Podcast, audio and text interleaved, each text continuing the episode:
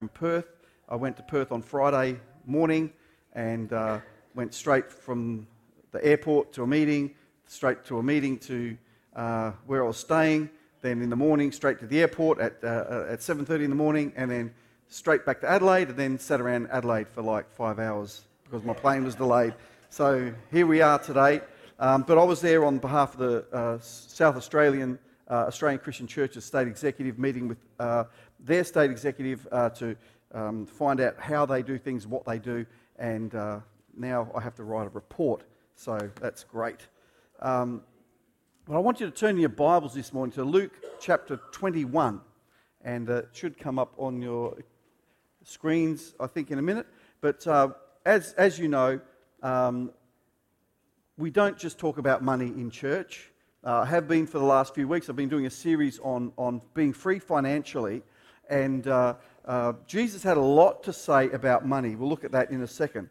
But it says in Luke chapter 21, verses 1 to 4 while Jesus was in the temple, he watched the rich people dropping their gifts in the collection box.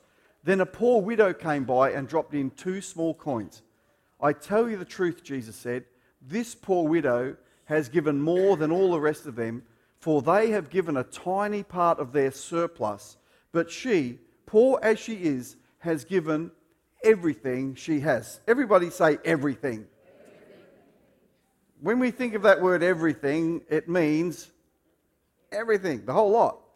So, I don't know about you, but when I, when I read this story, I think, Jesus, now you're being very inappropriate. You know, sometimes we do inappropriate behavior, and people say that was inappropriate. I know as a teenager, I used to think, I, I just didn't know how to live without stepping over the line into saying the wrong stuff all the time. And I remember my sister, my brother, my mum, all of them always saying, Rob, you can't say that kind of stuff to people.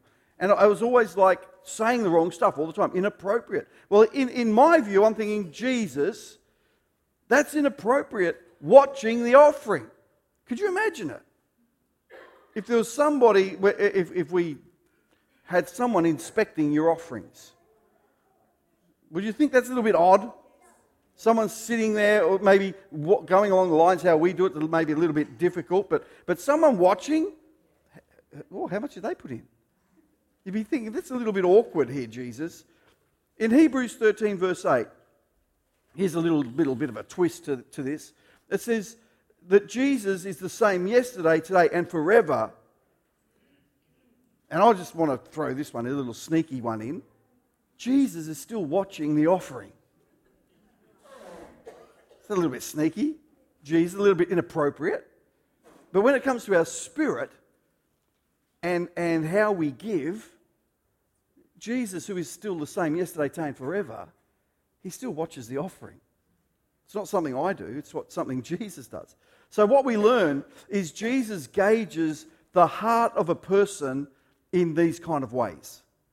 That's how he gauges where, where we are in our relationship with him. So, Jesus talked, here's, here's a quote here Jesus talked much about money. Uh, 16 times of the 38 parables were concerned with how we handle money and possessions. Uh, in the Gospels, an amazing one out of 10 verses, that's 288 in all, deal directly with the subject of money. Uh, the Bible offers 500 verses on prayer. You'll love this. Less than 500 verses on faith, but more than 2,000 on money and possessions.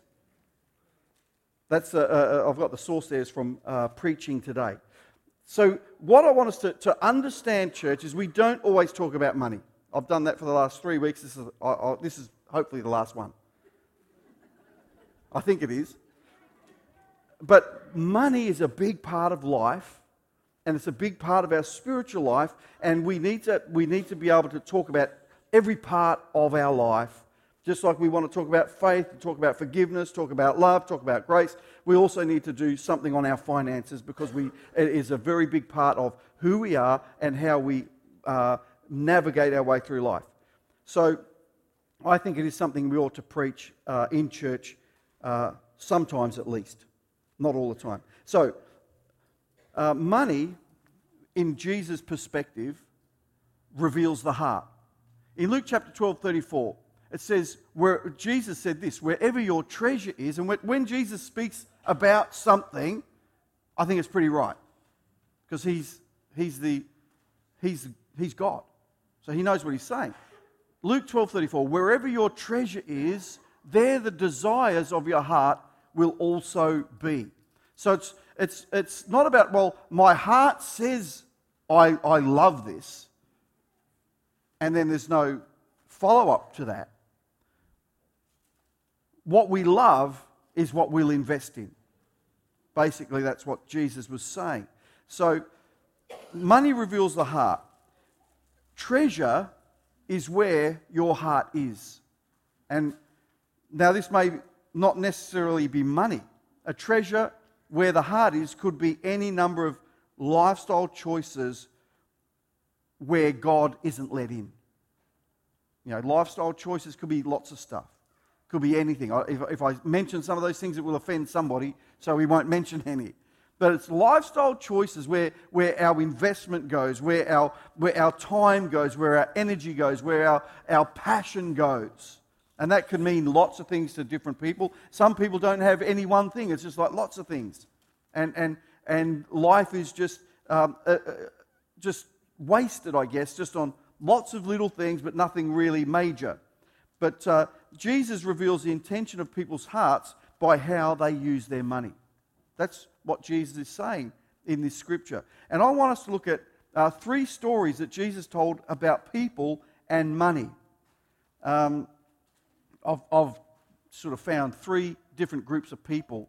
Um, if oh, sorry, here we go. It does work.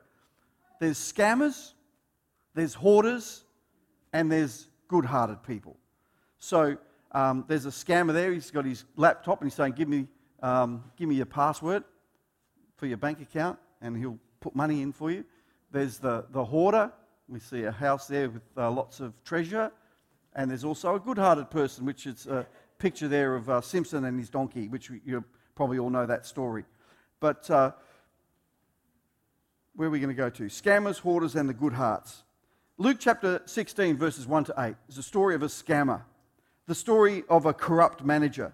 We won't read it all out this morning, um, but, it, but this, this scammer, it says he, he, he was dealing the management for uh, a company, for a boss, and he was doing things incorrectly, wrongly, uh, scamming the business. And he does deals against his employer to get favors for himself. So um, the manager, um, he, he, was doing shonky things, I guess is a great way to describe it. Um, he's putting out shonky invoices to the customers. So if a customer owed 200 bucks, he would change it to only 100 because he's thinking, well, uh, the, the, the, the, manager is, is getting scrutinized. I guess the, the company's putting out an audit on him and they're saying things aren't right here, so it looks like I'm going to lose my job. So, what I'll do is I'll go to all the customers and I'll rewrite all their invoices so that they know that I'm letting them off the hook. And then when I'm out of a job, then I've got all these friends who are going to help me. That's his motivation. But he's a scammer. And uh, um, he changed all the invoices and, and uh, um, he, he did the wrong thing for his for his employer. He's a bad manager. And this manager is dishonest with another person's, another person's business to benefit himself. And when we think of that, lots of different ways, but there's, there's uh, scammers everywhere in life who want to uh, do the wrong thing. Another scammer we read in the Bible is um, Zacchaeus. He was a, that story was a, a parable that Jesus told. This one, Zacchaeus, he's a real life scammer. And I've spoken, I've mentioned him a lot in this series, but I think he's a person we need to notice. Um, because with Zacchaeus, although he'd lived his life scamming others out of their possessions, because he was a tax collector for the Romans, and uh, he, they had lots of different ways, and they could actually invent any kind of tax that they wanted to to, to extort money out of people. Um, and, and that was what they did. But uh, when he met Jesus, he had a heart change. Something shifted. And the evidence of the heart change in Zacchaeus was that money no longer had a hold of him. If you read the story, you'll see that. Luke chapter 19, verse 8 and 9. Um, and we ought to expect to see redemption in people just like that. Where they were going down one path, one, one passion had their whole life, and their focus and their, their perspective was all built around that. And when they come into this relationship with Jesus, that can all change. And we need to believe that happens. We need to know that that does happen, and that uh, um, it's a sign that their life has changed, the perspective has, has altered. And it would be nice to think that um, just being with Jesus heals our greed. I've got one word for that, and that is Judas. Because I, I, like to preach, hey, you know, people come and meet Jesus, they come to church, they start to, start to discover a new reality, start to discover uh, a spiritual part of life, and, and everything's going to work out well. Well, that's a good theory, except we have characters like Judas. And he's a scammer who never changed. That's an interesting thought. So we can't, we can't just say, well, I go to church, I go, I go to uh, worship, I pray, I read my Bible, I do all these things to, to think that just in that we're going to deal with our heart because we have a power of choice. So he spent years with Jesus, this Judas, but his greed for money never changed. We find in John chapter 12, verse 6, it says he would, he would often take money out of the, the, the, uh, the offerings that people gave to Jesus and his disciples to do the ministry. And says John would often help himself to the money. So they'd go out on tour, go, go with Jesus to different parts to, to be ministering. And, and they're, they're, Jesus is ministering, he's healing the sick, he's casting out demons, he's, he's uh, raising dead people. And, and there's, there's Judas in the corner eating a cheeseburger and, and, and a large fries and he's, because he's just ripped off the, the money tin. He's okay. He's just enjoying the ride. He's, he's using it for his own benefit. His greed for money never changed. So Judas, so eager for money, he even sold his friendship with Jesus for money. It's a pretty scary thought. And when it came to it, loyalty, his loyalty was with money, not with Jesus when it came down to the end of it. It's a pretty sad story. And we need to guard our heart and our integrity and allow the Holy Spirit to reveal in us where our loyalty lies. And that's one of the reasons we have money. It's one, one of the things that Jesus uses to reveal our heart intention and where we are with Him.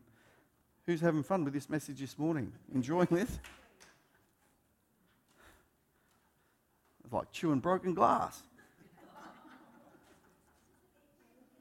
So we look at the hoarder this morning. When I use this term, hoarder, uh, I think I, I don't know if I've got a separate thing. Hoarders. Luke chapter 12, verse 16 and 19. But when I use the term hoarder, we may think of the old codger with rusting junk all around the house. Um, I think I've got that tendency. Uh, or you know, another version of a hoarder is the crazy cat lady with garbage throughout the house, with piles of books and women's weeklies and, and all that sort of stuff, just never ever thrown any of them out. Um, but what we're looking at is something slightly different this morning. Those who hoard money um, don't really enjoy life as such, but they're preoccup- preoccupied with every cent. And, and where, where um, they, they, they, they might have money in the bank, they might have investments, but but they'll, they'll squeal over, you know, a, a, cent or two different at the petrol station per litre. They'll worry about those things, and it's, it's a, uh, an unhealthy hoarding of, of money. Uh, it's like they're saving for a rainy day, as the saying goes, but for a hoarder, uh, it never ever rains enough to actually spend anything. It's like they, they, they, save and save and save, but there's no joy in their life. There's no happiness. There's no freedom. It's like the money becomes the burden that most people would think if they just had money, it would be freedom. And so a hoarder, when it comes to financial hoarders, it doesn't matter how much money they get, it actually becomes more and more of a burden and more and more of a, of a issue. So there's a type of hoarder who only cares about themselves and their own money. Not even their comfort, so long as they have money, is the main focus. Um, so in Luke chapter 12, verse 16 and 19, it describes a person not exactly with money, but he was a hoarder. It says he was a rich man.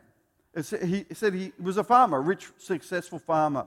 So we're going to translate to modern language today, and we'll say that he had a business, a successful business. Um, and he didn't have enough room for all his stuff. So it says he tore down his, his, his barn, his silo, and he built a huge, big mega silo uh, to put all his stuff in. And so the, he, he closed all his accounts, if, if, we're looking at modern days, and he, he put them all into a big super investment account that was going to have accelerated interest. And he, he put it all in there.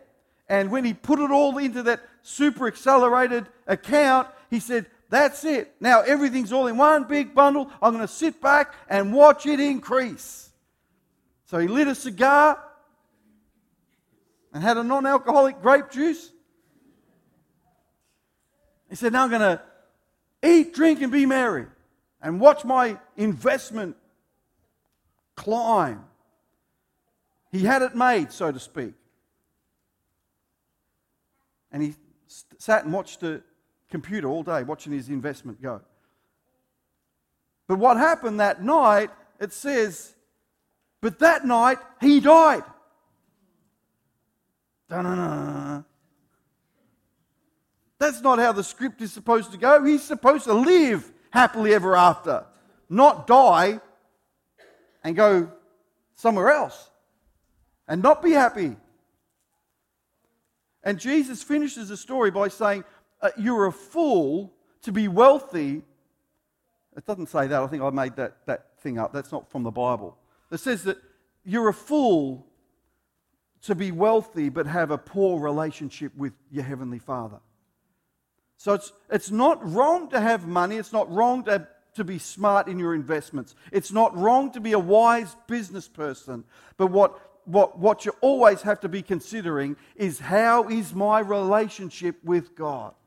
How is my life? How is my heart with God? Do I do um, uh, bad management things to feather myself and to protect my own interest, or do I do things based upon what is uh, best for my relationship with God?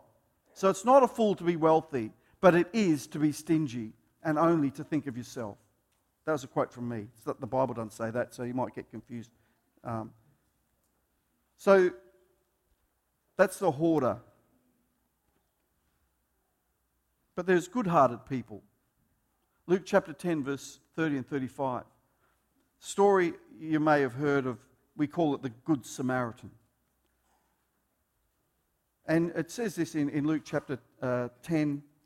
Jesus replied with a story a Jewish man was traveling from Jerusalem down to Jericho and he was attacked by bandits. They stripped him of his clothes, beat him up, and left him half dead beside the road. It says in verse 31 By chance, a priest came along. Wouldn't you think if you were half dead by the side of the road and a priest came along, you think, oh, beauty, a priest. He'll have compassion. He'll notice me eh, bleeding, lying, with my legs broken. It says the priest saw him lying there and he crossed to the other side of the road and passed him by. And then it says a temple assistant, another religious person, walked over, at least a, a temple assistant walked over and looked at him, lying there, but he also passed on the other side of, of the road. Then, uh, uh for us to get the full impact of this story, it says a despised Samaritan. So, this story, Jesus is speaking to Jews, and Jews and Samaritans hated each other. They were like their arch enemy. They were like the, they, they were like the scum between my toes, as they say. They didn't, they didn't like each other at all. So, this Samaritan, a, an ethnic person, came along, and when he saw the man, he felt compassion for him. And going over to him, the Samaritan soothed his wounds with olive oil and wine and bandaged them. Then he put the man on his own donkey and took him to an inn where he took care of him. The next day, he handed the innkeeper uh, two silver coins, telling him, Take care of this man, and if his bill runs higher than this, I'll pay you the next time I'm here. So, wouldn't we all like someone like that to find us when we're in trouble, when we're beaten on the side of the road, to have someone come and say, I'll pay to get you out of this mess? See, religion in this story doesn't have the right heart sorry, I'm going a bit ahead of myself. Religion in this story doesn't have a heart because the religious in this story, they turned away. They chose not to see. And sometimes that's, that's a, um, an excuse that we use even today when we, when we know of things, but we think, well, I'll just pretend that I didn't hear that. I'll pretend I didn't see that. And we, in a sense, walk across to the other side of the road and don't help. But it says that there was that man, an ethnic man, passing by who had a good heart. And we see his heart because of where he put his money. He pulls out two silver coins and he pledges if this man's tab runs higher than that, I've got it covered. So he, he, he, his heart is revealed by what he does with his money. He's got nothing to gain. He, he's, got, he, he's probably not going to make a friend of this Jewish person on the side of the road by, by paying for his bills. He's, he's, he's probably got nothing to gain socially, but because of a good heart, he's thinking, My heart goes out to this person and I'm going to be generous towards him. But God does something with what, uh, sorry, God does something with what the good heart gives. And that's where we see the spark of miracles. God does something with what the good heart gives. So we need to be desiring to be the person that sparks something good because of our heart attitude. So, what is incredible in God is God has everything already. He gives people the opportunities, although God already has everything. You think God doesn't need that? We started the story today with that lady giving her offering, two little, two little copper coins.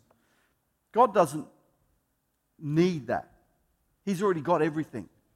Because it's not about what God needs, it's what has got your heart.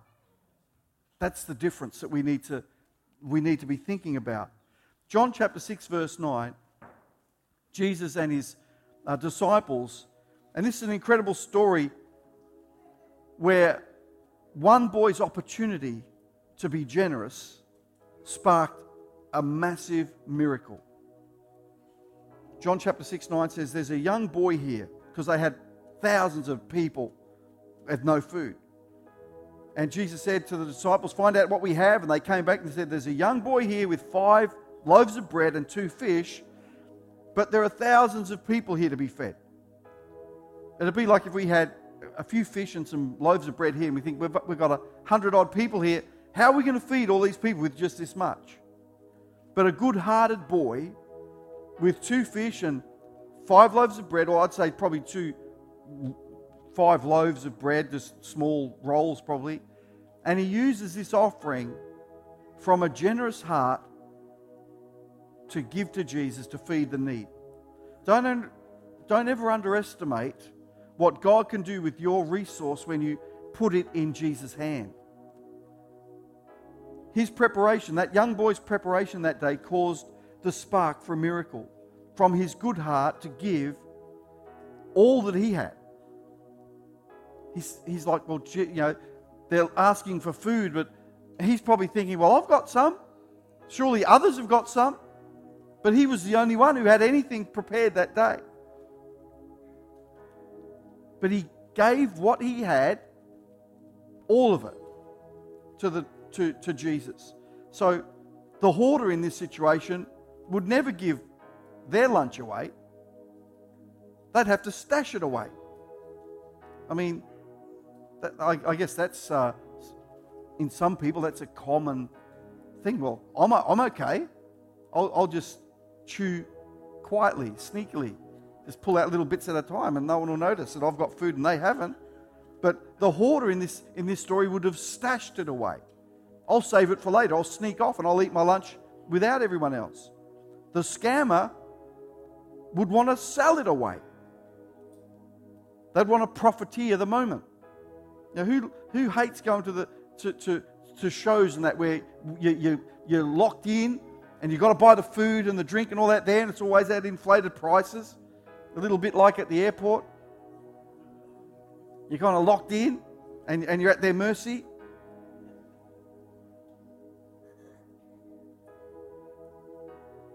So the hoarder would, would stash it away, the scammer would want to sell it away and profiteer. But there's a, always the good hearted one who gives what he has to bring a blessing to others. And thousands were fed. The point is, we just never know what God can do with what you are prepared to give to the Lord. You never know what God can do with what you're prepared to give to the Lord. And we might think, well, Rob, that you're, you're really stretching things out a little bit here. But I, I really want us to bring us back to Jesus in the temple, watching the people bring their offerings. And Jesus has never changed. You might think, well, no one notices, no one knows, no one asks me. No one knows what my income is, and, and I don't want to know. But I know who, do, who does, and he's gauging your heart by what you're giving. And his name is Jesus. It's not a real sexy message, not a good you know, uh, uh, message of, of um, uh, you know, outreach, I guess. But we're talking to the church this morning.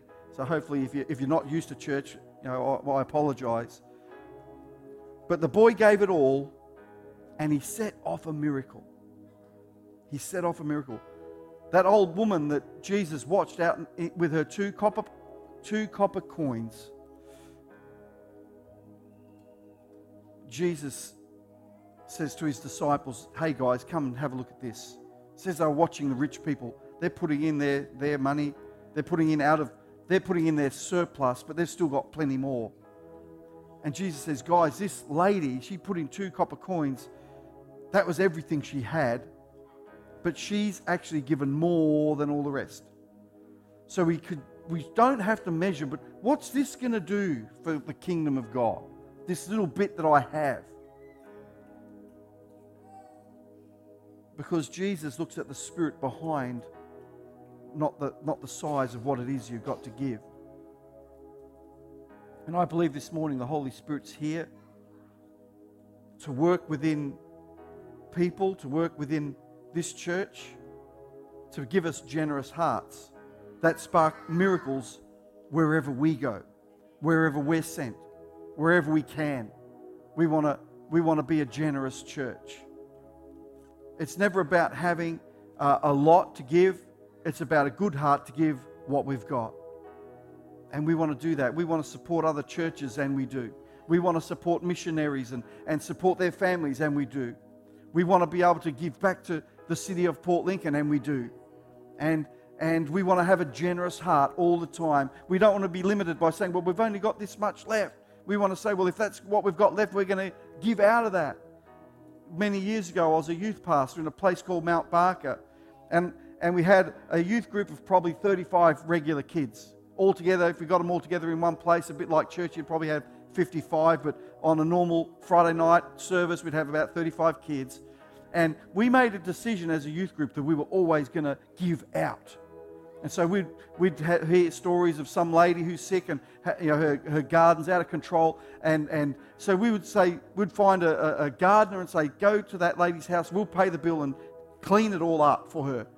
Get a skip, whatever you need to do. And, and we were sowing out, and then we found you know, uh, found out of kids in a primary school who were sitting in the class when the rest of the school was at swimming lessons, and, and, and they, they were staying at, in class because their family couldn't afford the, the, the, the, fees to do swimming lessons. And the youth group found out about it, and we said, well, well, we'll pay, we'll go to that school and say, how many kids are there?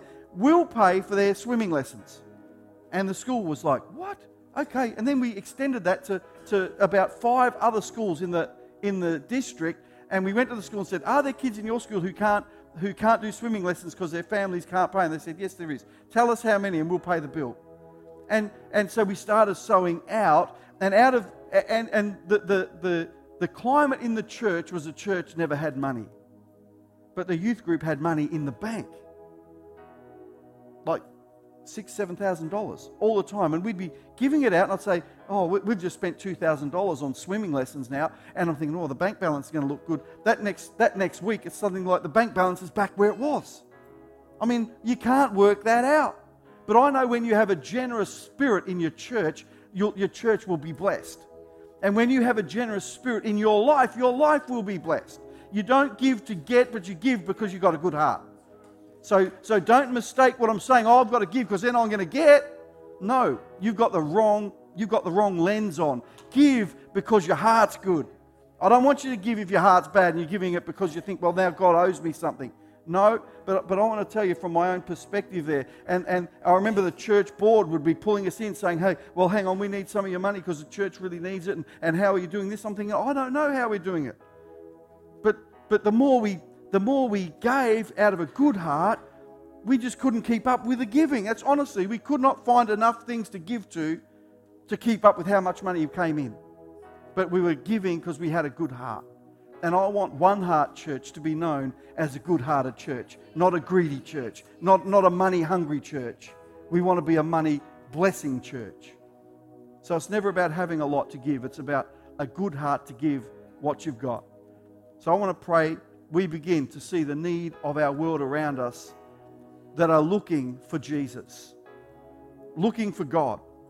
And let's not be a church who, who make the way Oh, let's be the church, sorry, who makes the way for the miracles to happen in people's lives, for the miracle of salvation to come to families, for healings to come, for provisions to be met, because we're a giving church, we're a generous church. So I want us to enlarge ourselves to be a large and a good hearted person who, who know how to give, who know how to be generous from a good heart. Because you can't be generous from a, from a stingy heart. You might be able to do it once or twice, but then you're going to be saying, hang on, because a stingy heart says that you owe me back for my generosity. Who's ever been caught by that? Think, well, I really needed the help, and they helped me. They, they were generous to me, but actually, they were, the, the heart motivation was stingy, and then they, they were saying, hey, now, now here's my payback. Here's, here's a time you need to owe me back. A generous heart doesn't live like that doesn't even think like that. So, why don't we bow our heads this morning? And we're just going to pray. Jesus, I pray that you enlarge each one of us today to be large hearted people, to be good hearted people who understand your, your perspective about finance, about money, about uh, about wealth, that we may handle it correctly. God, I pray that you make me a generous giver. Lord, I pray for each person who you're stirring here this morning that you cause them to get a, a spirit of generosity um, come upon them today. Lord, I pray that uh, you help us to see your hand at work with just the small things that we can do we can't do everything. Maybe we don't have a lot of, of resource. But Lord, with the little bit that we have, Lord, I pray that we'll see, we'll hear stories, we'll know stories of people in this church who said, Well, I didn't have very much, but I had, uh, I had a, a stirring in my heart to do something. And Lord, I pray that we'll hear the stories of lives change, families coming to church, families coming to, to, to, to Christ and having their, their whole world turned right. And Lord, I I, I want to pray, Lord, that we choose to be the blessing, to be the good heart to the city of Port Lincoln. So, Lord, I just pray, grace us with that today in Jesus' name. Cause your grace to be the motivating factor in our hearts, we pray, in Jesus' name. Amen. Amen. All right. Come and shake my hand and give me a kiss later and tell me you still love me. See ya.